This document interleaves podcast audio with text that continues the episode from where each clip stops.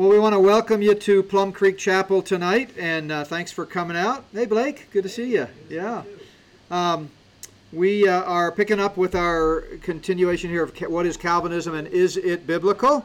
And so, uh, really looking forward to our uh, discussion tonight. Let me mention a couple of quick announcements um, as we uh, get started here. Just want to make sure our live stream is working well. So, uh, yesterday in our, sta- our, regular weekly uh, appearance on the Christian Underground News Network, we talked about Bible translations the good, the bad, and the ugly.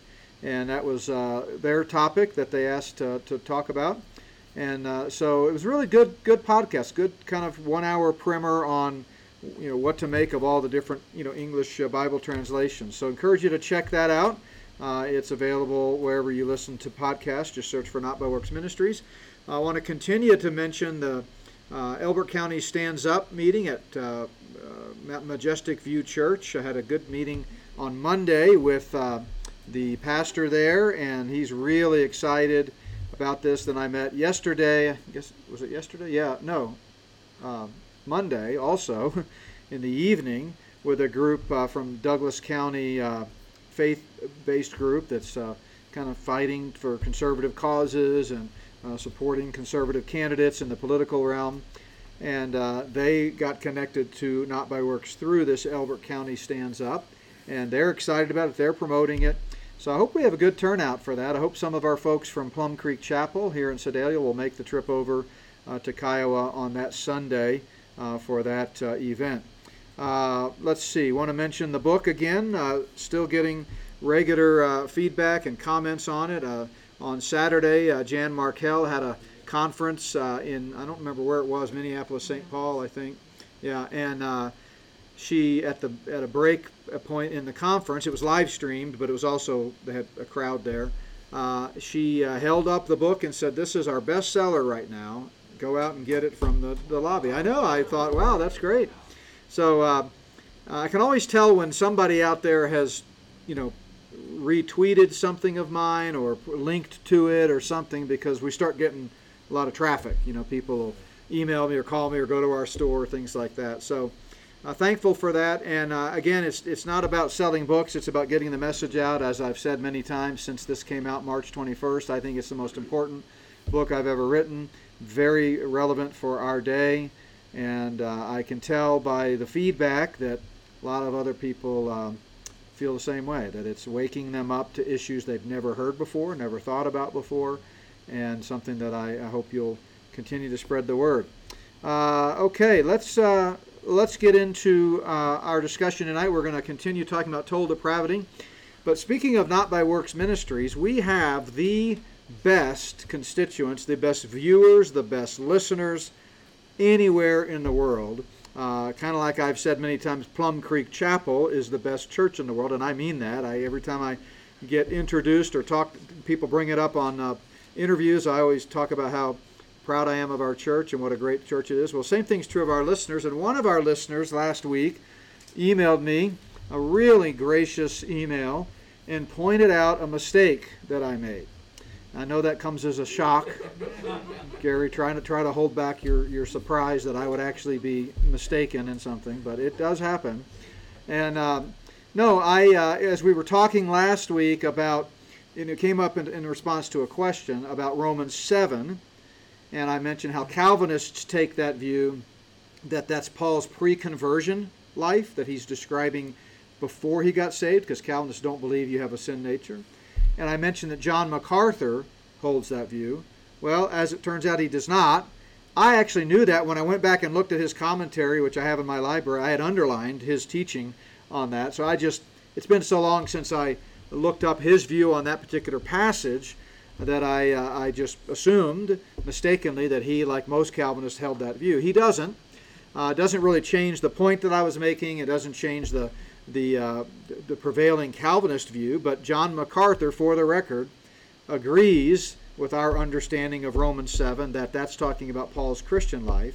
He just has a different nuance of it. He wouldn't use the same terminology about sin nature and things like that. But I really appreciate the uh, listener or viewer. I don't know if they heard it on a podcast or watched the video, uh, but they uh, pointed that out. And So thank you for that. And anytime you have a question like that, feel free to uh, to let me know. I you know I get so much of I don't script what I'm going to say. So much of what I'm saying is kind of interactive, especially on this Wednesday night study.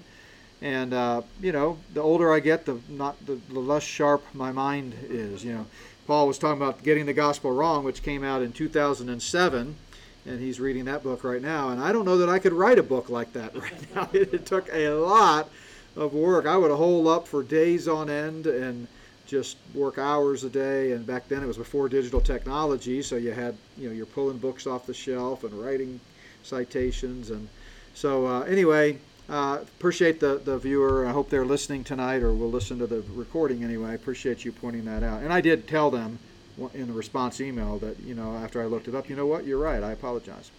All right, so uh, the five points of Calvinism, again, just to review, uh, are the acronym TULIP. Uh, total depravity, unconditional election, limited atonement, irresistible grace, perseverance of the saints. Now, because this is somewhat interactive and we kind of go where the discussion leads us, we sometimes jump ahead a little bit topic wise, and we've touched on in passing a few of the, you know, the, the unconditional election, limited atonement, irresistible grace, and uh, perseverance of the saints. But we're actually right now still focusing in on total depravity and all that Calvinists teach uh, that uh, that means. So, speaking of getting the gospel wrong, for this series, as long as this series goes on for for the whole summer, we are uh, making the Getting the Gospel Wrong book, which is an extensive treatment of Calvinism and its understanding of the gospel and its understanding of faith, uh, available uh, with a discount code of uh, gospel, all caps, G O S P E L. I've had several people take advantage of that. Those of you here at Plum Creek, feel free to pick one up out at the resource table in the lobby. Uh, so, Calvinists teach, of course, that total depravity, as we said, means total inability. To them, they equate depravity and inability. They're synonyms. So we have to understand what each other means when we're talking, because as is often the case in theology, opposing viewpoints talk past each other. Uh, for example, the biggest example of this is when we talk about faith. Calvinists say it's faith alone. Dispensational free grace guys say it's faith alone. And so everybody goes, well, so what's the problem? You agree? Hardly. they mean something completely different by the term faith, and, and I'm going to show you that as we get down uh, further along in this series. Uh, so the same thing is true of total depravity. You might say, well, I believe in total depravity. And the Calvinist will say, well, I believe in total depravity. And so then you go, well, let's hug and act like we are, are in total agreement. Well, no, we're not, because they don't define total depravity the same way I do, and they don't define it the same way I believe the Bible teaches it. So we're going through this to show you that here's what they mean by it, and here's what we believe the Bible teaches, and hopefully, you know, you can draw your own conclusion. But Calvinists clearly teach that uh, an unregenerate person, meaning an unsaved person, is not capable of doing the one thing the Bible says you must do to have eternal life. 160 plus times. So there's an appendix at the back of Getting the Gospel Wrong that lists every one of them. Uh, it says you have to believe to be saved. If you want to have eternal life, you have to believe. Well, the Calvinists teach because we are totally depraved, we are incapable of doing that. God must do that for us. So man is not able to respond to the grace of God. Man is not able to respond to the offer of salvation. We have no ability uh, to come to Christ. Man cannot choose to come to Christ. God has to overpower us in the Spirit, force us to turn to Christ, and uh, it's not through any volition of our own. It's the power of the Spirit uh, within us. So man does not have the ability, according to their view of total depravity, to respond to the gospel or come to Christ. So we looked at MacArthur, who said unredeemed sinners are totally depraved. And then notice the grammar here. That is, in the old days they'd say to wit, uh, they are spiritually dead, unable to respond to or please God. So what? So they're totally depraved, but what does he mean by that? That we're unable to, to respond to God. He says, because of human depravity, there is nothing a fallen reprobate sinner in a fallen reprobate sinner that is capable of responding in faith. You don't have the ability to do that. Uh, MacArthur again says unredeemed sinners are incapable of understanding spiritual truth, incapable of genuine faith, unbelieving humanity has no capacity to desire, understand, believe, or apply spiritual truth. And then they use the mantra that Charles Spurgeon first touted dead men cannot believe, but the quickened can. Uh, R.C. Sproul, dead men do not cooperate with grace unless regeneration takes place first. There is no possibility of faith. So you have to be regenerated first. Then, as we're going to see, they teach faith is the involuntary response. So you know what I mean by involuntary, right? You remember uh, sitting in a doctor's office on the table and he tests your knee with one of those little rubber hammers and all of a sudden your knee jerks out. It's an involuntary reflex, right? You didn't plan to do it, you didn't intentionally do it, you didn't decide to do it, it just happened. That's what they mean by involuntary. Uh, God regenerates you, and the moment you are regenerated, then, without any volition or choice of your own, you express faith. So, faith to a Calvinist is the involuntary response to regeneration.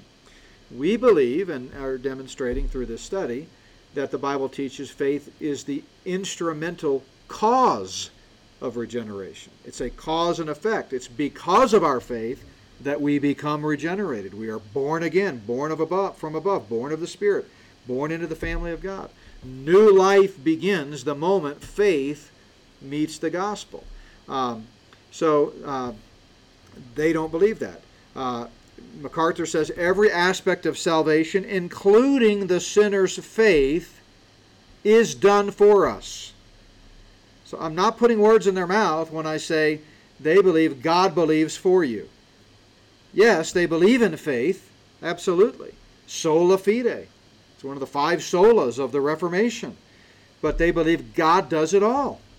So even faith is, is what God does, not what we do. It's just an involuntary response. And so we talked about uh, Ephesians 2 8 and 9, how when uh, Paul says, For by grace you've been saved through faith, and that not of yourselves, it is the gift of God. The pronoun there is neuter, which means it cannot refer to faith. It's a grammatical impossibility. In, in Greek, pronouns must agree with their antecedent in gender and number. And uh, so clearly, whatever that is referring to is not faith, because both faith and grace are feminine. Uh, so it, it's clear that he's talking here about our salvation is the gift. Our faith is the means of receiving the gift. We receive the gift by faith. Uh, even Calvin, as I mentioned, uh, didn't take it the way neo Calvinists today have come to take it.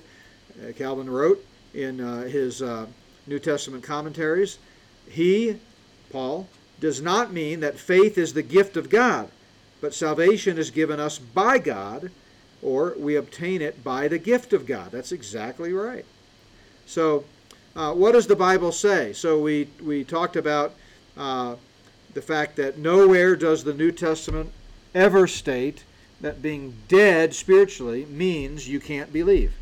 Nowhere. That is a theological presupposition.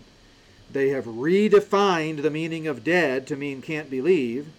Therefore, in their minds, all they have to do to prove their point is to prove that we're dead.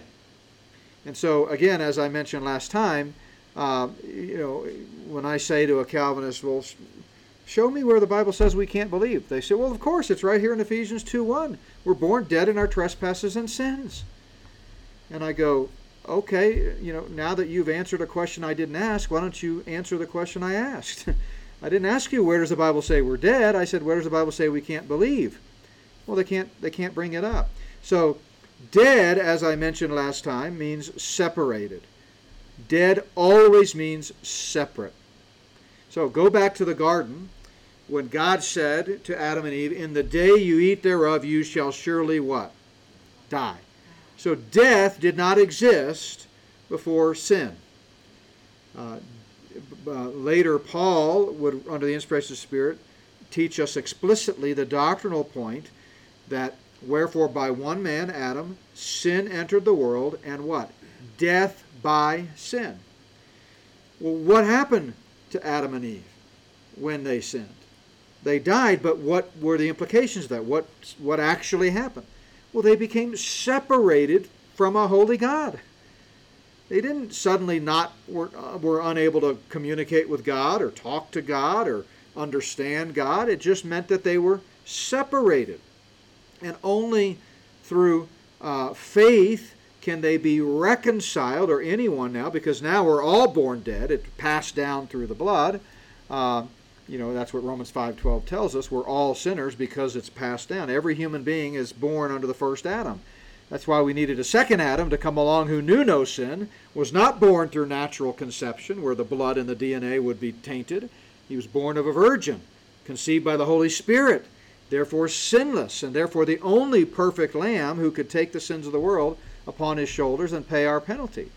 And he did. He rose again, defeating death, hell, and the grave, and having paid the penalty, he bridges the gap of separation, uh, as we read about in Ephesians or Colossians 2:13, and makes it possible for us to no longer be dead or separated. So death just means separation. Physical death. What happens at physical death? A separation takes place, doesn't it? The body goes to the grave, our soul goes to either heaven or hell. It's a separation, right? So we went through this last week. I won't take the time to go through it again, but we have to use biblical terms with biblical definitions. We cannot use biblical terms with man made definitions that came along 1600 years after Christ.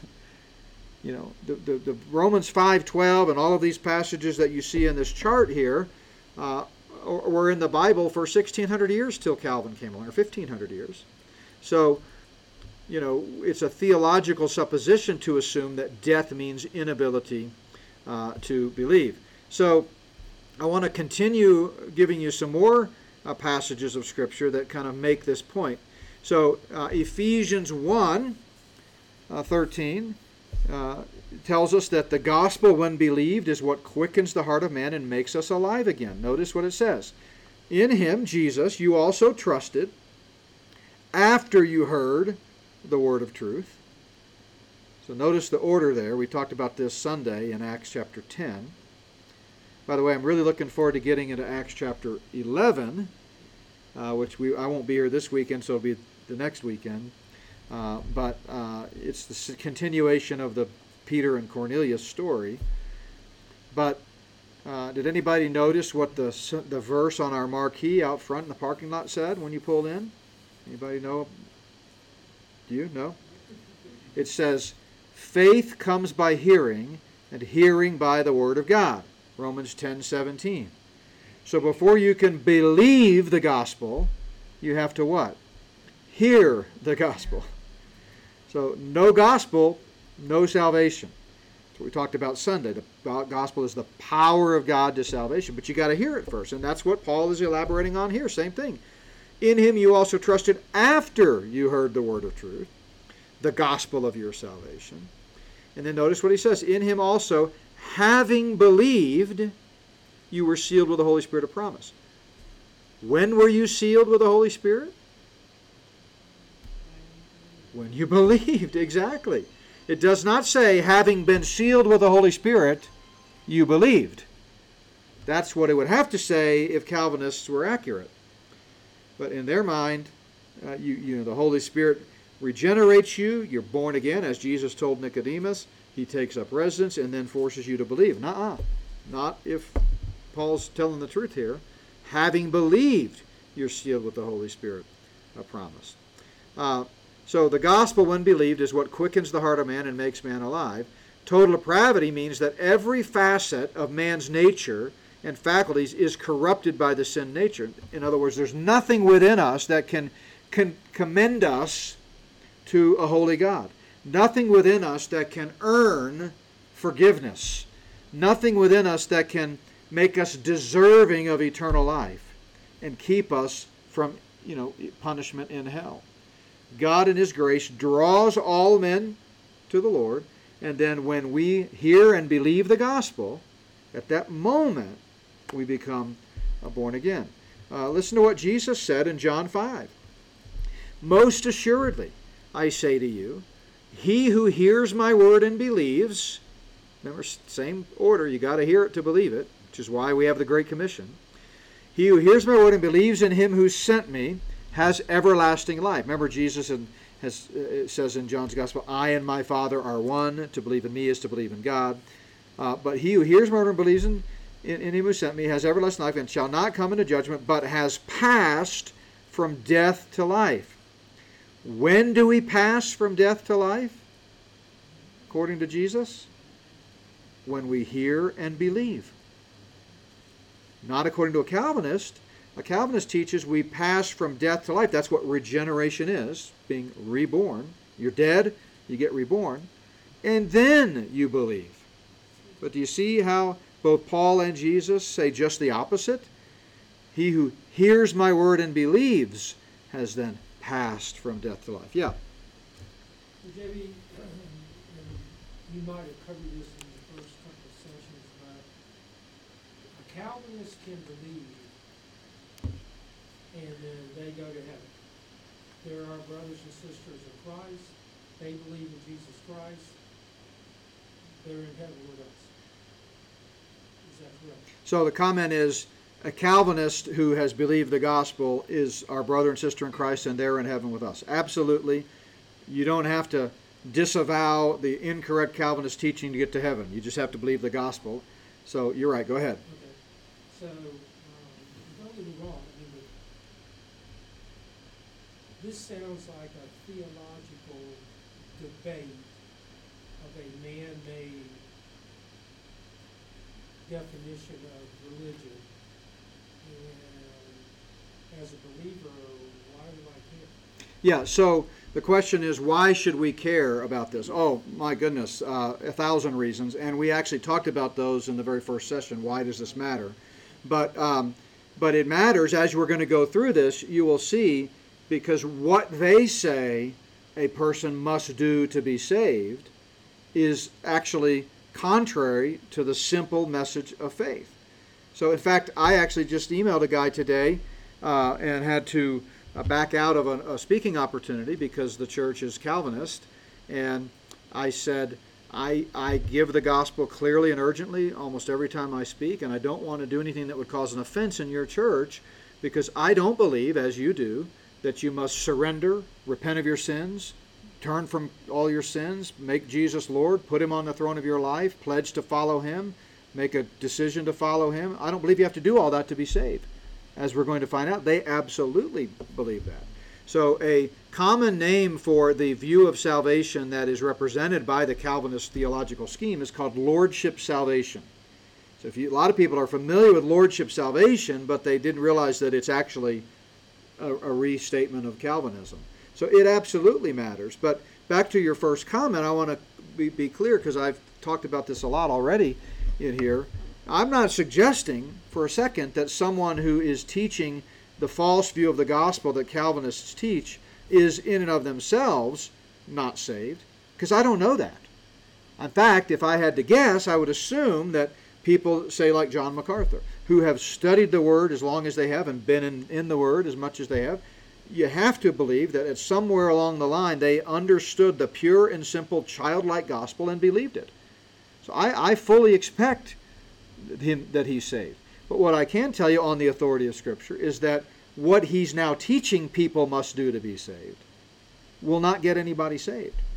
If all a, a, a lost person has ever believed, if we, if we had a way to know this, which of course we don't, but let's just say we did, if all a lost person has ever believed in their attempt to have eternal life is what Calvinists say you must do to have eternal life, they're not saved. And that's not a theological uh, semantics. That's God's word. If there's, and I talked about this Sunday. You guys were here. You were here Sunday, right?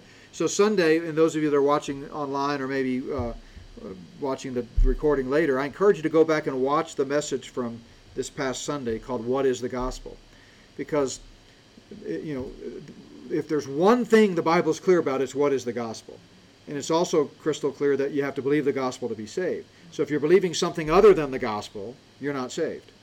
Uh, now, it's possible to believe the saving message of the gospel, be saved, and then in your journey be led astray by a false teacher, a false doctrine. And so there are undoubtedly people today all over the world who have embraced a false teaching about the gospel, but it doesn't unsave them. It doesn't change what Jesus did for them the moment they believed.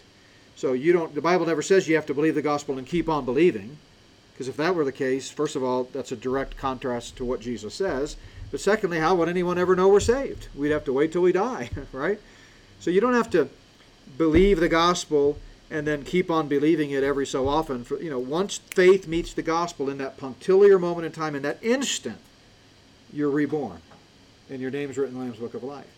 But look, the devil is a great deceiver. He's a liar. He's constantly propagating false teaching. That's why the church is told repeatedly in the pastoral epistles to guard your doctrine. You don't want to let somebody come in that's preaching a false gospel. Uh, and people can be led astray. I mentioned last week uh, John the Baptist died uh, in, in a lonely prison cell wondering if Jesus is the Son of God. But he's in heaven today. Uh, people often abandon the faith, but Paul tells us in 2 Timothy 2:13 that even if we're faithless and completely abandon the faith, God is faithful, and He will not deny deny His own children. So uh, it really does matter um, whether or not someone teaching a false doctrine is themselves saved is really a, beside the point. What ma- all we can do is evaluate people based on what they're saying. And uh, again and again, the New Testament epistles uh, challenge us to watch and guard. And for example, Romans 16 says, Mark those who are teaching false doctrine and avoid them. So it, it absolutely matters when it comes to the gospel. Now, I'm not going to separate and split hairs over someone who, you know, has minor differences with uh, on certain issues. You know, maybe they think you should take communion every month or every week or every quarter. Okay, those are areas where we can, you know, we can still fellowship where that's not a fundamental issue. Or if someone you know has a different view on uh, certain ministries of the Holy Spirit, okay, maybe they think you know certain gifts are still very much active today. Where I might say, well, they're certainly available, but they're certainly not in vogue. All right, I, that's okay. We we can work together and resolve to come to some unity in Scripture as we study it. But if you're wrong on the gospel, that's what matters most. And so we, we absolutely have a biblical duty to call them out and clarify. Um, but you are correct, and I'm, and I'm glad that you brought it up because I want to make sure we repeat this often. You know, because I, I, get critical uh, feedback from people that'll say, "Oh, so you think John MacArthur's going to hell?" And I'm thinking, where did I ever say that? I've never said that in 33 years, nor would I. So, uh, but I think that what he's teaching is not going to lead anybody to heaven because I think it's false. So good, good question. Uh, yeah. So, I, back to your, I heard your progression that sinful man is indwelled by the Holy Spirit, and then he uses his free will to choose to accept Christ. No. Okay. No. No sinful man uses his free will to accept Christ by faith as the only one who can forgive their sin and give them eternal life, then he's indwelt by the Holy Spirit. Where's the drawing curve? Well, that, that's what we were just about to talk to, uh, talk about. Uh, the Holy Spirit is drawing all men to Himself, right? At what point? Birth? Uh, Before creation? uh, well, the implication here is people that can understand the gospel. You can't believe something you don't understand. And as we've already demonstrated, you must hear and understand the gospel before you can believe it. So he's drawing all people who have the ability to hear and understand. Uh, but notice what Jesus said if I am lifted up from the earth, I will draw all men to himself. Now, are all men saved? No. All men are drawn, but not all men are saved. Who's saved? The people who believe. So absolutely, uh, we got to make sure we get the order right there. It's all people are drawn. Some people reject the gospel. Some people believe the gospel. Those that believe the gospel in that instant are indwelt permanently by the Holy Spirit, and uh, and then several other things uh, uh, happen simultaneous with that at the moment uh, that are invisible, right? Uh, for example, 2 Corinthians 5:17 says, "If any man's in Christ, he's a new creation." Can't tell you how many times Calvinists will take that verse out of context and say, because remember, we haven't gotten there yet, but once again, we, we're sort of touching on these issues as they come up in the conversation. But the P in Calvinism is that if you're really a Christian, you're going to live like it. And if you're not living like it, you're not a Christian. So remember, an Arminian says you've got to do good works to become saved. A Calvinist says you've got to do good works or you're not saved. So both of them make works the determining factor. It's just Calvinism puts it on the back end, Arminianism puts it right up front. That's why in the book that you're reading right now, I make the comment that Calvinism and Arminianism both pave the road back to Roman Catholicism. Uh, Calvinists do it more subtly. So when does man have free will? From the moment he was created, God told Adam and Eve, don't eat from that tree. He did not tell them, you don't have a choice. I agree that Adam and Eve had free will. Okay, Um, but then sin entered the picture. correct. Um, I, I'm having a difficult time uh, in my mind why a, a logical, rational human being would reject the possibility of eternal paradise. So the comment is uh, he agrees Adam and Eve had uh, free will, but he's having a hard time ex- accepting the fact that a rational, normal human being would reject the free gift of eternal life. That's my book, Top 10 Reasons Some People Go to Hell, and the one reason no one ever has to, that came out last year. I give 10 common reasons that per- people would reject the greatest gift known to man eternal life. Why in the world would someone reject that? But the heart of man is desperately wicked. I give 10 ex- things that I've experienced in there. It could be pride, it could be uh, covetous, or uh, it could be uh, they think they're too bad. Christ could never save someone like me. They have had a bitter tragedy that makes them bitter toward God. They don't want to hear God. They close their ears to God. But absolutely, uh, I don't understand. What I don't understand is why it makes sense that Adam and Eve had free will before the fall, but suddenly after the fall they don't. What what biblically? What was the consequence of the fall? We just talked. Well, no, sin was the fall, but what was the consequence? Death, which is right. So nothing changed. They still had free will. It's, it's in free will is part and parcel to the image of God in man. It's it's the way we were created. It's what separates us from every other created thing. So that's why you know sometimes you'll hear people talk about how human beings are acting like animals. What they're what they're really saying is, you know, animals they don't have free will. You know, animals can't get together and say, okay, we're going to take over the world. You know, I mean, they're just doing their thing. You know, dogs. Animal, what's it, will they feed our dogs? You want to meet our dogs? Oh, you want to meet our dog? Well, I'm more I'm more worried about the cats than the dogs. But uh, but uh, you know, the free will is part and parcel to the Imago Dei. It's what makes us unique, and we use that free will to rebel against God, and then God created the remedy. He he he he got us out of our own predicament. Certainly didn't have to, but that's where His love, grace, and mercy coalesce with His justice, righteousness, and holiness. And you know, in His holiness, we're going to hell. And he, God doesn't send anybody to hell. We chose to go there. He warned us about it. Don't eat the apple or your your curtains. We took a big bite, and then God says, "Okay, I'm loving God. I'm going to provide a solution, but I'm not going to force it on you." So you're saying that the Calvinists say that the unregenerated man has no ability to choose God until he's drawn. And once he's drawn, then he has the ability, that's what you're saying they teach, So no, to, to choose. no. So I'm going to repeat what you said, just to make sure that it's uh, picked up on the recording. I'm hung So- up on the order here. Yeah. So you said, now we've got a he said, he said going on. But I'm, I want to try to communicate this in a way that people can benefit from, uh, from the discussion.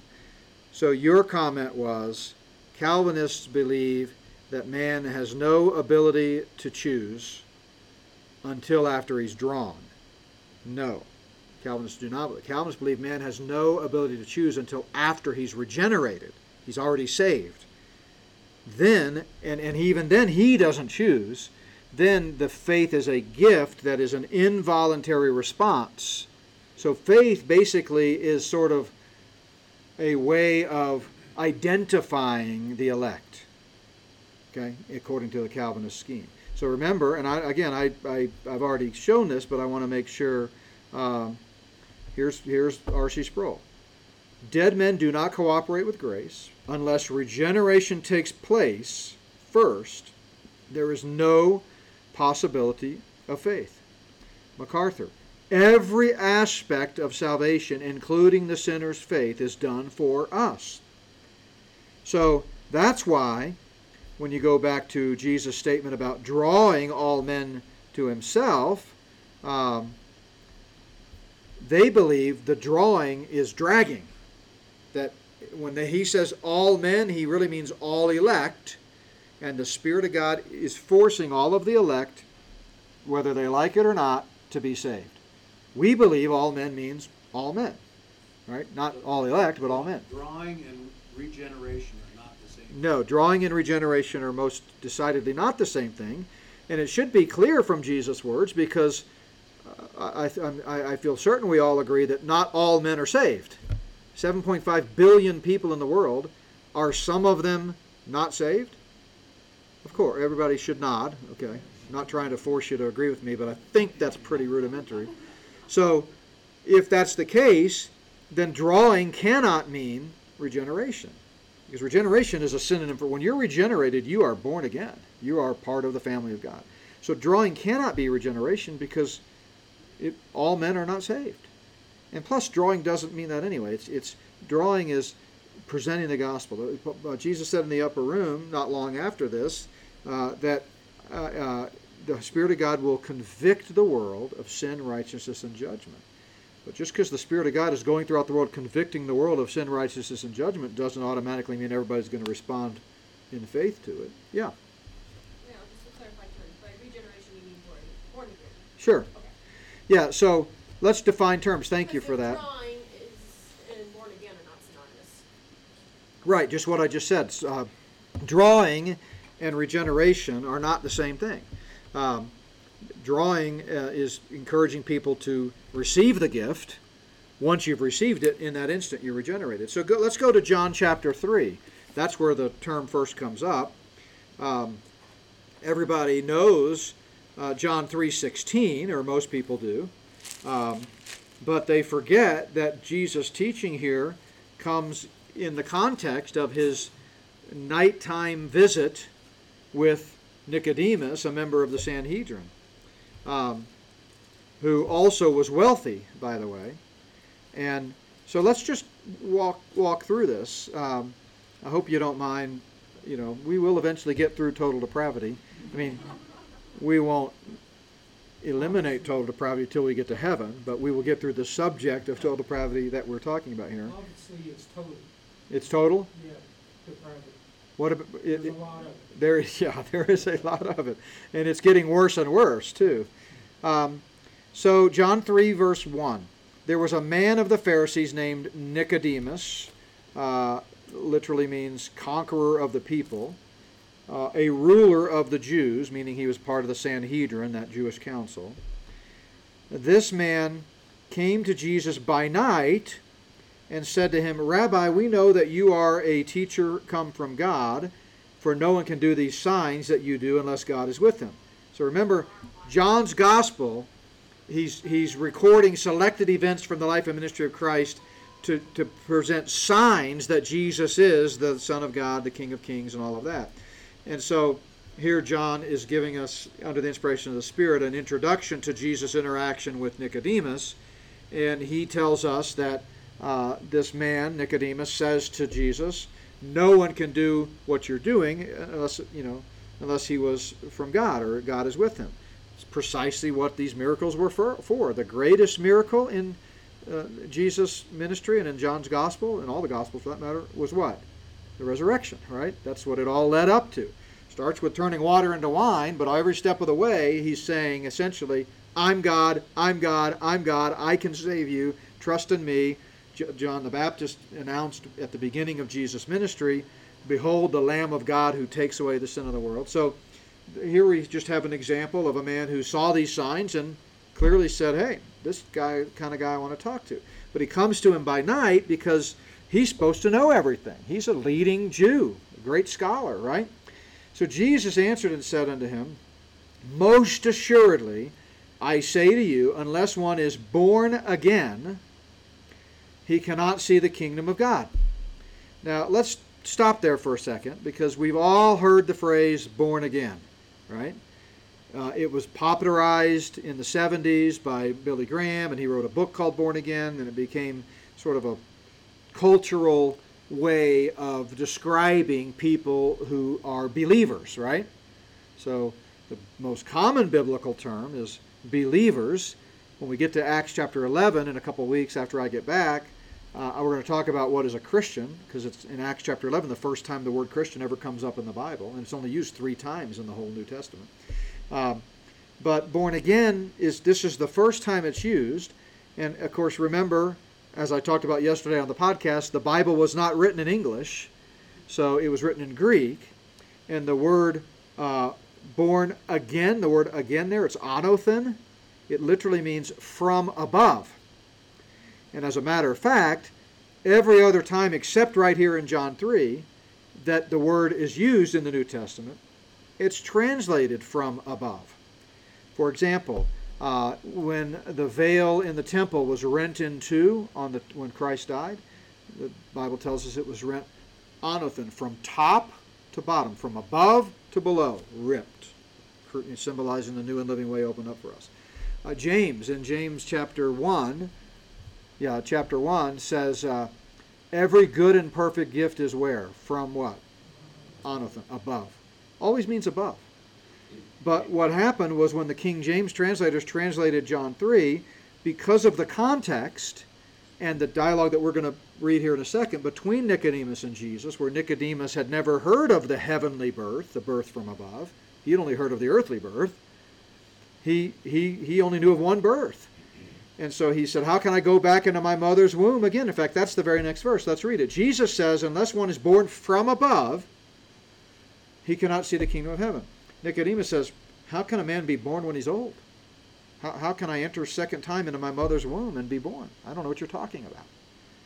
And Jesus answered, And most assuredly I say to you, unless one is born of water, physical birth, you know, um, and the Spirit, he cannot enter the kingdom of God.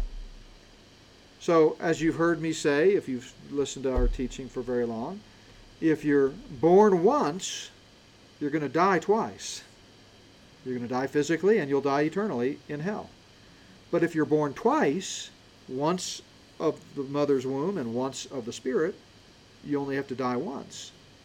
And by the way, a certain group may not even have to die once if the rapture happens, which is what I'm counting on. Um, but Nicodemus had never heard about this rebirth. And Jesus goes on, that which is born of the flesh is flesh, that which is born of the spirit is spirit. So don't marvel that I say to you, you must be born from above.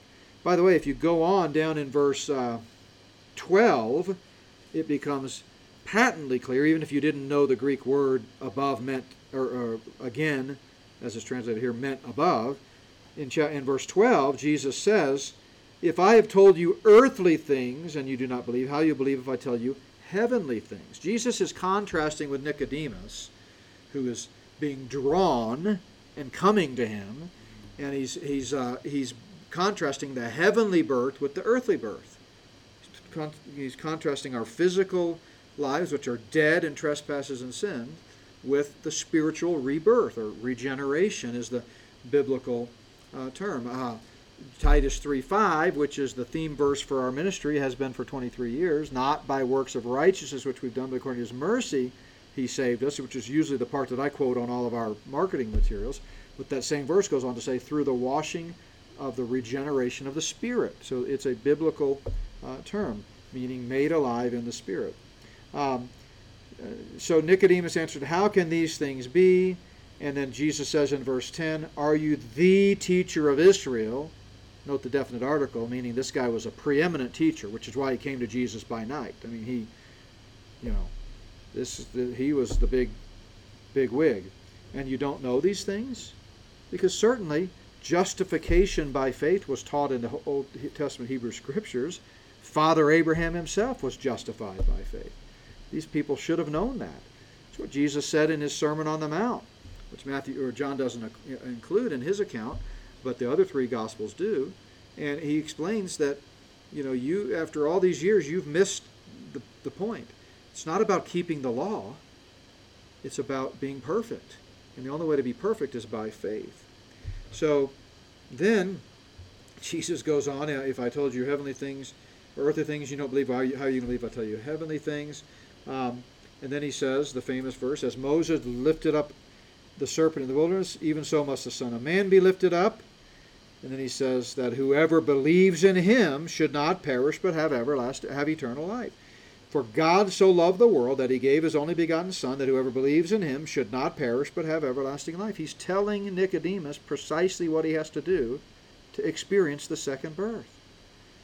For God did not send his Son into the world to condemn the world, but that the world through him might be saved. Now again, Calvinists, every time they see the word world here, they, they read world of the elect. But that's not the implication whatsoever. Jesus is speaking quite broadly of heaven and earth and everything on earth, the world, and that God sent his Son from the heaven to the earth, not to the elect, not to a subset of the earth, but to the whole earth. I mean, there's nothing in the context that, apart from a Calvinist presupposition that came along just a few centuries ago, that would lead someone astray from understanding precisely what this meant. And Nicodemus clearly understood it, and he gets uh, saved, by the way. Later on, we find out. Um, so God did not send his Son into the world to condemn the world, but that the world through him might be saved. He who believes in him is not condemned. So when, when does the gavel come down? Not guilty. When you believe. Not when you're elect or, you know, when you believe.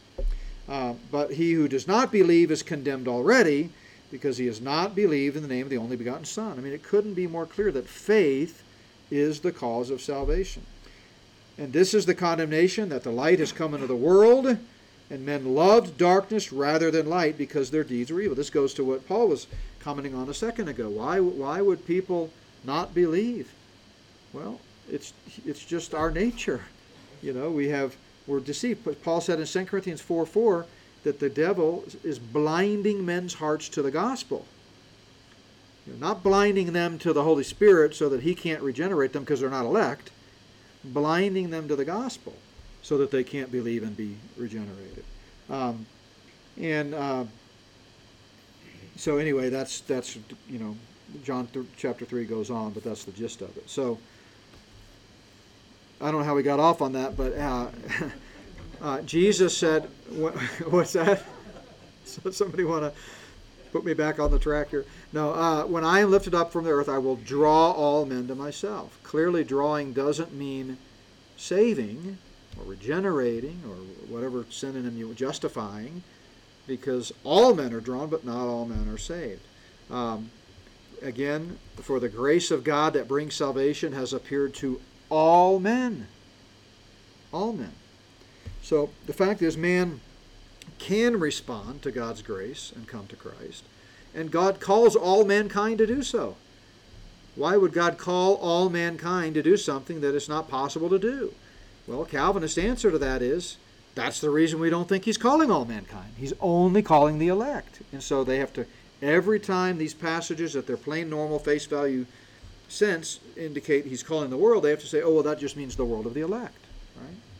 Or when we get to limited atonement, the third point of Calvinism, where they believe Christ only died for the elect, because remember, who does the saving? It's not it's it's God does the saving, but how does he do it? Not because we believe or receive the gift. God just indiscriminately does it. Remember, it's the pick and save. You know, he saves the ones that he that he will. And then, uh, you know, because that's the case, Christ's death only is, was for the elect. Why would Christ die for people that, that were going to hell, they say? And we're getting a little ahead of ourselves, but they very passionately teach that it is the atoning work of Christ itself that actually saves you. Remember, faith isn't the issue, God's the issue. God saves the elect. How does He do it? Through the atoning work. We don't believe the atoning atonement of Christ saves you. The atonement of Christ makes it possible for you to be saved, right? See the difference? Because if the atonement saved you, everybody would be saved. The atonement is sufficient for all, but efficient only for those who believe. You got to cash the check before you get the deposit. So he's offering it. Whosoever will, let him come. And he paid the penalty, paid your price. But if you choose not to accept that price, you're going to pay your own price for all of eternity. That's the message of the gospel. Yeah. There, Calvinists believe that there's a limited number of elect? Absolutely. Do Calvinists believe there's a limited number of elect? Absolutely. Well, they don't know. So, but but you bring up a good point, uh, and my uh, good friend and mentor, the late uh, Bob Lightner, uh, he was affectionately called Lightning Bob. Uh, I had him as a professor 30 years ago at Dallas Seminary, and then I had him again. Guess the Lord felt like I didn't learn the first time, but I had him again in my PhD studies. But uh, he has pointed out that there's no place in the entire Bible where the elect and non elect are distinguished in their unregenerate state. No place. Every time it talks about the elect individually, of course, a lot of times the elect means Israel, the national election of the nation of Israel, but sometimes it refers to individual election. It's talking about people who've already been saved, right? So they don't have an answer to that question, but they absolutely believe that not everyone is elect. So, uh, but again, we see this universal call. Uh, Revelation 22:17. I, I cite this often. The Spirit and the bride say, "Come," and let him who hears. There's the hearing before the believing again, right? Let him who hears say, "Come," and let him who thirsts come. Whoever desires, let him drink the water of life freely. Whoever what? Desires. But Calvinists teach you don't have a desire. You got to get saved first, and then involuntarily, for the first time, you can believe the gospel. That's not the testimony of Scripture from cover to cover. Um, as an example, consider Adam. Adam was spiritually dead after he and Eve sinned, yet he could still respond to God, right? The Lord God called Adam and said to him, Where are you? So he said, I heard your voice in the garden. Wait a minute. I thought dead people couldn't hear the voice of God. I mean, again, it's just not, it doesn't pass the biblical test. Now, again, I don't mean to speak so strongly, and I don't encourage you to just take my word for it. I mean, these are not stupid people and stupid scholars who hold this view. They're men and women of God who've studied this, and but they're just wrong. I'm sorry, and I hope that as you study this issue, you'll see uh, the same conclusion. Uh, as many as received him, to them he gave the right to become children of God, to those who believe in his name. Now, grammatically, we have the same thing in English. This is called an appositional statement, not oppositional statement. appositional with an A. And it, the second phrase is in apposition to the first.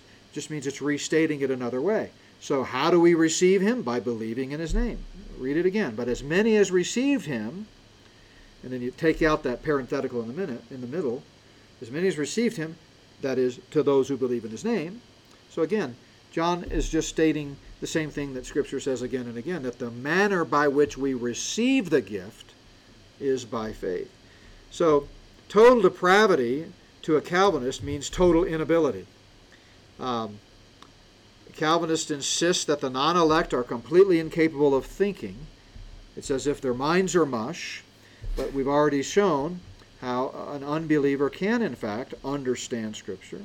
He just may not believe it like some of you. I, I wonder the same thing. It's what inspired me to write top ten reasons. I just it's I'm I'm just dumbfounded that having presented the predicament and, and by the way, you almost never get pushback on that. I, very seldom when I'm sharing the gospel with someone, either individually or in a group, does someone stand up and say, Whoa, whoa, whoa, back up to that first point.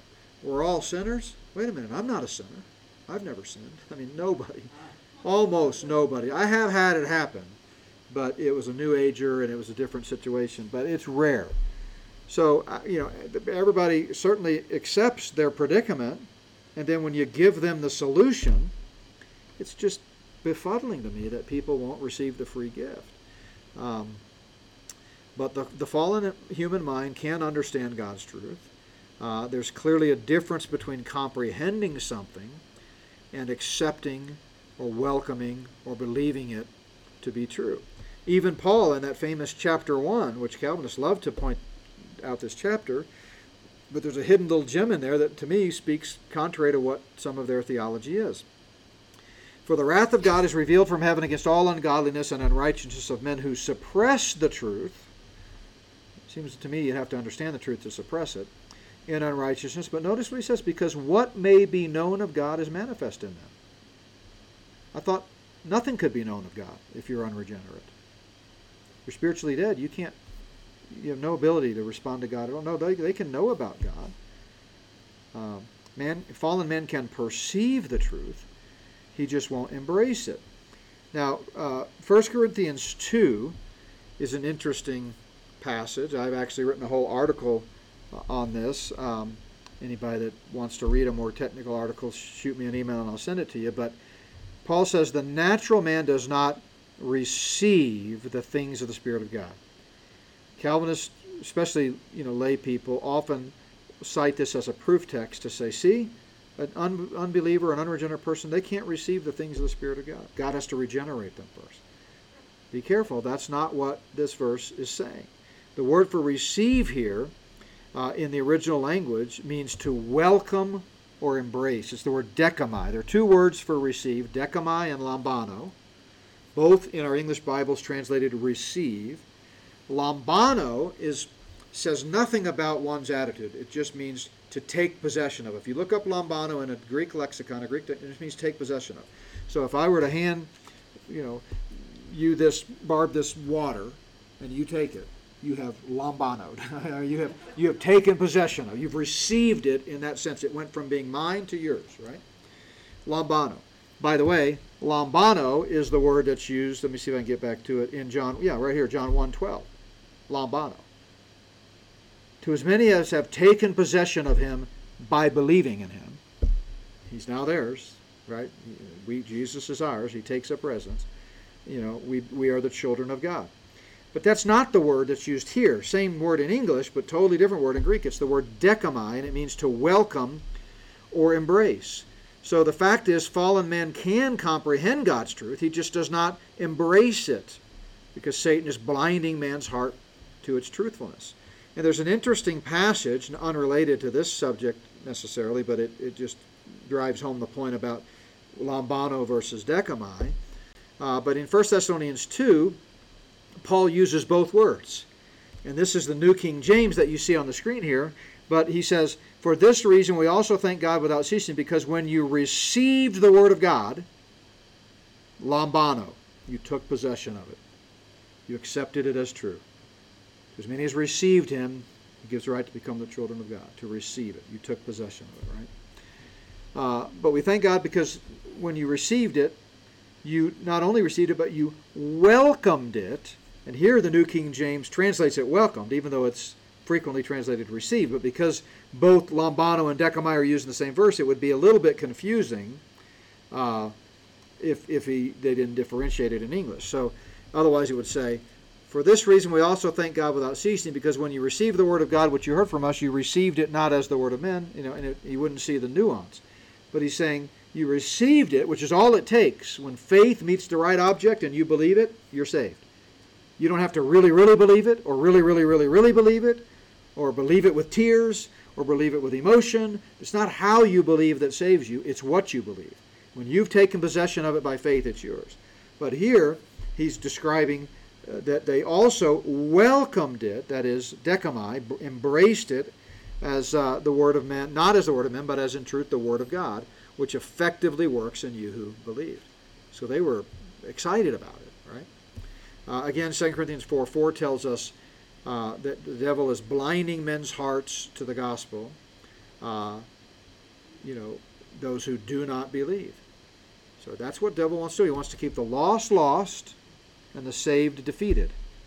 So once you get saved, he can't do anything about that, even though some false teachers suggest you can lose your salvation or Calvinists teach, you can't lose it, but you can disprove it. You can think you're saved for 60 years, But if down the road somewhere you have a terrible tragedy or somehow you get away from the Lord, you get out of His Word, you're not fellowshipping with a Bible teaching church, and somehow, like John the Baptist, for example, you decide to turn your back on God, Calvinists would say that proves you were never saved to begin with. Because P in tulip, you must persevere till you die. If you don't persevere, you're not saved. Yeah. I would also add that one of the importances of this discussion is that there's a really big crisis within evangelicalism. I know a lot of people who come under this teaching, especially lordship, where you get a lot of elect, uh, saved people who are constantly questioning if they're saved. Yes. Yeah. You could hear, you- if you listen to these Calvinist teachers like John MacArthur, John Piper, Bill, John Piper has come out saying that, well, he's not sure he's gonna persevere, he's not sure that he's saved. John MacArthur has been asked when he's pressed, well, he's ninety-eight percent sure that he's saved. Right. Yeah. So let me before because it's uh, to our listeners it sounds like silence, so I want to jump in here and repeat it. So, yeah, B- uh, Blake is pointing out that there really is a crisis right now. Uh, because uh, people are doubting their salvation because men like Piper and MacArthur and others are teaching that if you're not persevering, you're not really saved. And so perseverance, by its very nature, is subjective, right? How do I know if I'm persevering? I mean, you know, uh, how many of you uh, don't raise your hand yet? Let me get the question out. How many of you today, sometime, it's already toward the end of the day, not long we'll be going to bed, so it's a full day, right? How many of you today sinned at least once in thought, word, or deed? Raise your hand. Okay, good. We're not going to take names. How many of you sinned yesterday at least once in thought, word, or deed? Wow. How many of you sinned on Monday in thought, word, or deed? Okay. Doesn't sound like to me you're persevering. Plan on tomorrow too. Yeah. I mean, absolutely. So that so I mean, to me, you could argue we're not persevering, right? And indeed, the spiritual journey sometimes is two steps forward, three steps back. That's why the Bible talks about backslidden or you know carnal Christians. Of course, as I mentioned, and I am confident of this, Calvinists don't take the carnality in 1 Corinthians 3, MacArthur especially, as a believer. The natural and carnal are the same person. They only have two categories in 1 Corinthians 3 unbeliever and believer. We see three. Spiritual is the believer, the carnal is the believer who's living in carnality, the natural is the unsaved who's never believed. But uh, so it's just it's subjective. And as I talked about last week, that's what bothers those of us coming from a traditional dispensational free grace perspective is the impossibility of assurance when it's based on subjective criteria. Um, you know, how can you really ever know? So, but you're right, Blake. They're they're uh, you know are uh, uh, they're coming out now and admitting that if they're going to be consistent intellectually with what they're teaching, they're starting to recognize, well, I really can only be 98% sure that I'm saved because hypothetically, I might, toward the end of my life or on my deathbed or something, uh, depart from the faith, which in their view would prove that they're not saved. So that's, you know, th- th- there, there's a big awakening to that. And, you know, um, Calvinists have the upper hand. Okay, they've. Uh, that's why I call it the Gathering Cloud. I have a, a DVD series that I did uh, called Reformed Theology, the Gospel, and the Nature of Saving Faith, and in there I call it the Gathering Cloud.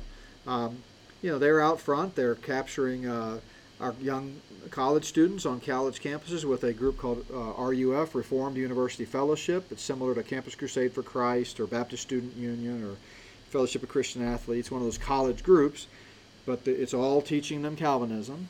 Uh, they have popular groups and popular teachers uh, like uh, T4G, Together for the Gospel, um, and others, uh, Piper's groups. And so it's an appealing uh, concept to young Christian men and women, and I believe most of them are Christian, but they're latching on to this intellectualism of, of Calvinism, and and and once they've kind of been hooked, they, they, you just can't teach them anything. And and I don't say that with too broad of a brush. I mean, there's always exceptions, but I've been to these conferences and I've had multiple conversations till I'm blue in the face at the table at Desiring God, for example, with 15 millennials there drilling me you know, as the lone, you know, non-Calvinist in the room, and uh, they just, it's just, they're just not willing to be taught. Uh, and I think some of it comes down to pride because, again, as we've said, our view is we are comfortable with the biblical tension between sovereignty and free will. We don't have to figure it out. But to a Calvinist, that's a cop out. I've had them tell me that before. I'm giving up too easily. God wants us to figure everything out, and God wants us to. It has to make sense. God's word has to make sense, and you're uh, you're you're letting it not make sense. They, they say, and so to them, the only way you can make it make sense is to slip to one side or the other of this uh, continuum. It's the only way it makes sense, right? Either you come over here on the left to, to Calvinism and, and you make man completely impotent. He's a passive agent. It's luck of the draw. Everything man does in the salvationist equation is, is an involuntary reaction to what God does. God does it all. Or you, you go to the other extreme and you overemphasize free will and you leave God out of the equation, and then we're saving ourselves. And because we save ourselves, we can unsave ourselves and we can lose it or give it back or all of these things. So both of those make sense, right?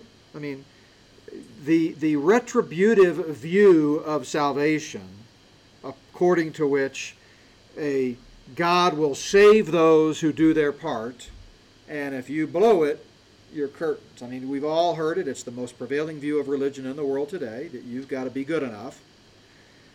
That kind of makes sense, doesn't it? Uh, intellectually, right? We like the bad guys to be punished and the good guys to be rewarded. So we like to be able to say that there's no way that guy or that gal could be a believer or be a Christian. Look what they did. So that kind of rationally we resonate with. And I think to the other extreme, you know, it, to Calvinists, it resonates that no, if God is truly sovereign, which He is, by the way, but in their mind, because of that, mankind has nothing to do with it. You don't have to have a response. You don't believe and then get regenerated. God regenerates you indiscriminately. Some yes, some no.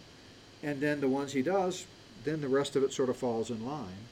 But it's nothing that they do. Yeah. May I bring up Romans eleven thirty-three, or the depth Yeah. and wisdom and knowledge of God, how unsearchable are his judgments and unfathomable his ways. Amen. Romans eleven thirty three. Uh, you know how unsearchable are God's judgments and His ways past finding out. And I've, t- I've used that verse often. We can't figure it all out. I mean, we're kidding ourselves if we think we can explain to our finite mind's satisfaction things like the virgin birth, or the deity of Christ, or the hypostatic union, or even a global flood.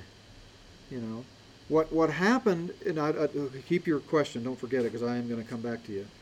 But what happened over time, and again, this is part of the great deception and Satan getting worse, depravity getting worse and worse, and deception getting worse and worse, is with the Enlightenment. Essentially, that was the turning point where man got smarter than God. Until that point, for you know five thousand some odd years, man, even if he was not a Christian, never believed the gospel, understood there was a God. We are not Him. There is providence. There is uh, nature. There, there's a higher power, a higher being, and they had a respect for that. And they knew that we were created beings and and so forth. But with with the Enlightenment, and that's when Satan's deceptions really started pouring out. Uh, Darwinianism, uh, or Darwinism, I should say, and eugenics, and all of that. Uh, we got smarter than God, and so that's why in the church and in the Christian schools, they began to apply rationalism and intellectualism to Scripture, and anything that didn't make sense rationally, they claimed wasn't true. So start with literal six-day creation. You know, Darwin said this is billions of years old, and we all evolved from a wet rock. The Bible says it's about 6,000 years old, and God spoke the world into existence.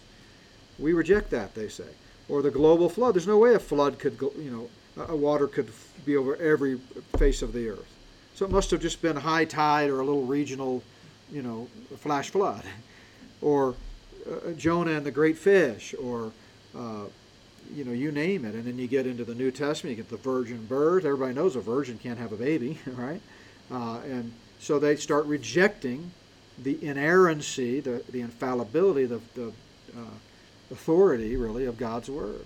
Um, and that's kind of where we're at today. Uh, now, Calvinists, I'm not suggesting they deny these things, but what I'm saying is they are uncomfortable admitting that there are some things we just can't comprehend. Romans 11:33. Yeah.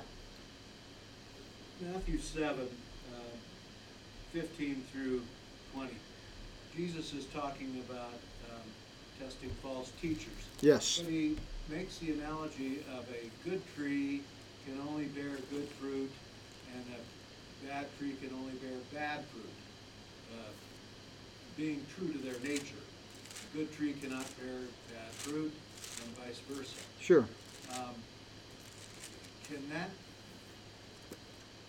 is, is that something that uh, feeds into this Calvinist? uh, um, So, yeah, the question is uh, Jesus teaching in Matthew 7 15 to 20. And we'll close with this. Um, yeah, that verse does come up a lot in the Calvinist discussion, but for different reasons, mainly because they're suggesting that uh, if you're not producing fruit, it proves you didn't persevere, so you were never saved. Again, I want to be clear Calvinists would never say you lose your salvation they would just say you never had it, right? And and how do they know you never had it? Because you didn't bear fruit. But uh, let's look at this verse. So Matthew seven, if you want to turn there, verses fifteen and following. Uh, Jesus, let's put it in context. It's at the end of the Sermon on the Mount. The only thing left after it is his statement about you better listen to what I'm saying because I'm a wise man, and if you don't, you're like a man who builds his house on the sand and you're going to be destroyed. Okay.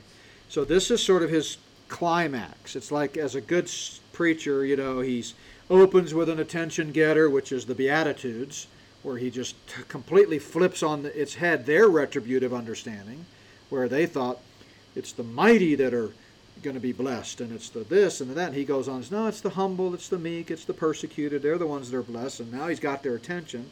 Then he goes on through the whole Sermon on the Mount to explain that it's not what you do that matters. You can you can outwardly look as good as you want, but it's your heart that has the issue. And so you might say you've never committed adultery, but if you've lusted, you're you know you're guilty. And you might say you've never murdered, but if you've hated, you're guilty. And he goes through all of this. He talks about prayer. He talks about you know everything kind of contrary from the cultural norm of their day. And then he gets to chapter seven, and he then is basically directly zeroing in on the false prophets of the day, which were the scribes, Pharisees, and Sadducees. And he's saying, Beware of them. So, first thing to observe is he's talking about false prophets. What do prophets do? Which is what they speak, right? They prophesy, they speak. Uh, and then he says, They come to you in sheep's clothing, but inwardly they are ravenous wolves. You will know them by their fruits. Now, this right there, having gone no further than the first part of the second verse, is where Calvinists go astray and Lordship Salvationists.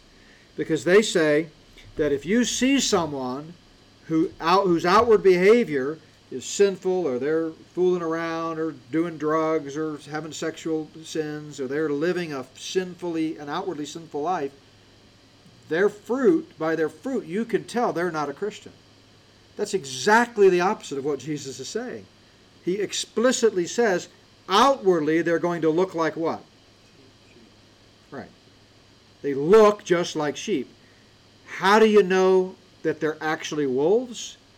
By their what? Fruit. What is fruit? Flip over just for a second. In my Bible, it's a couple of pages, uh, but uh, Jesus says in Matthew 12, so it's five chapters, but just a couple of pages. He, he makes a similar analogy in Matthew 12:33, and listen to what he says. Matthew 12:33. Make a tree good and its fruit good, or make a tree bad and its fruit bad. A tree is known by its fruit. Sound familiar?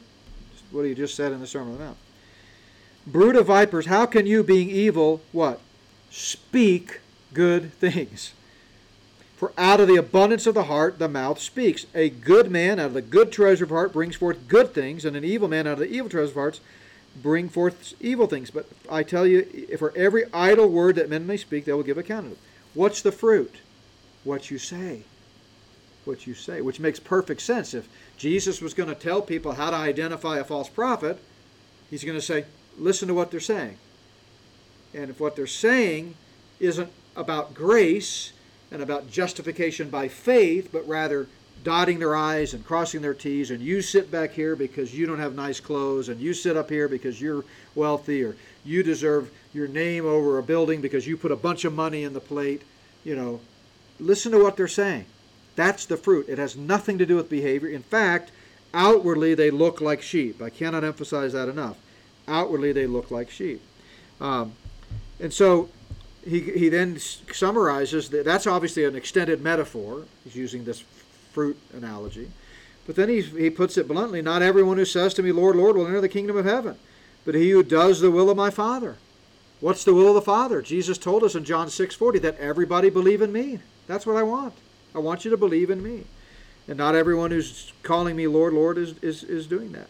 So it's the same thing that he says at the end of his ministry in the sermon, in the Olivet Discourse when he says in the ten virgins, you know, he's some to some he's going to say, "Depart from me, I never knew you." So nobody gets saved simply by crying Lord, Lord, or by coming to church, or by singing in the choir, or by you know, you can act all the part all you want. You can look like a sheep, but until you've believed the gospel, you're not saved. So, and as far as the fruits. Uh, I, I would not say that uh, a that he's trying to differentiate here necessarily absolutely from unbelievers and believers, because the fact of the matter is, you can have an orange tree that's really an orange tree, but it might be sick, and it might never produce an orange, right? We actually had one one time. We lived in this house for four years. Had been there three years. This tree in the backyard had no idea it was an orange tree all of a sudden one day I came home from I was teaching full time at the time and the kids met me in the driveway. Dad, come look, there's an orange in this tree. Well, it turns out it was just a very unhealthy orange tree and it produced one orange in 4 years. But it doesn't mean it wasn't an orange tree. Right? Any arborist or someone that knows about that stuff could have sliced off a branch and said, "Yep, you got an orange tree here." So Christians ought to live healthy, normal, spirit-filled, godly lives. They ought to walk in the fruit of the Spirit, right? And produce the fruit of the Spirit. But the fact that sometimes we don't doesn't mean we're not a Christian any more than that orange tree wasn't really an orange tree. Yeah. So then if a false teacher is revealed by what they speak, is a Calvinist preacher a false teacher? Is a Calvinist preacher a false teacher? I absolutely believe that Calvinists are teaching a false gospel. I absolutely believe. That's why I titled my book 15 years ago, "Getting the Gospel Wrong." I think it's wrong. so, um, you know, I. I They still could be saved. but they, I don't know if they're saved or not. I assume they are. I, I assume they believe the gospel. It's so simple a child can believe it. Um, but uh, so, but I don't really know. I've not actually sat down with someone like MacArthur and asked him to share his testimony. Um, but you know, I, I would assume, of course, that he's saved but what they're teaching is not accurate. As I said, I've been saved since I'm six years old. I'm very confident that I trusted in Christ as my Savior. And by the way, contrary to what Calvinists teach, you can know what you believe, right? So, you know, here's the here's the problem that, that I have uh, with Calvinists on this point. So, a, a young man gets saved by hearing the gospel and believing it. 20 years later, battered and torn by life, and for whatever reasons of his own poor choices or whatever, he's living an ungodly life. And a Calvinist comes along and says, Well, you're not saved. And this guy says, Well, I, I remember hearing the gospel and believing it when I was a young man. Well, you didn't really believe. You didn't really. If you really believed, you wouldn't be living like this. So here they are, never having been there, 20 years later, going back in our mind and telling us whether we believed or not and it creates confusion and doubt and like well i thought i believed you know? And uh, but you know i really don't know. So no you can know what you believe. It's very simple you know, mental concept. You either believe something or you don't. I don't need someone else to validate what i believe. You know, you don't go up to someone, can you help me determine whether I believe something? and they can say, well, if you're unsure about something, I can give you some facts and I can help you think through it. We can talk about it. But at the end of the day, I can't believe for you. You've got to believe. And you know whether you believe something. But uh, yeah, there's no question that the, and we've just you know gotten through the first point, but as we go through, because of their uh, theological understanding, the way in which they present the gospel is to front load it and back load it with works, because in their mind, if the works aren't there, you know, God's not going to produce bad fruit, right? So that's where this concept comes into play, as you suggested with Calvinists. You know, if there's bad fruit, it's a bad tree. Well, it may be. Sin is bad. It's it's indiscriminately bad. It's bad when a believer does it, and it's bad when an unbeliever does it. Um, and and that's the whole point of what we talked about last week with Romans seven, and you know believers living like the old man. When we sin, we are not producing the fruit that the new nature should produce. We're producing the fruit that the old man does, and that's never good.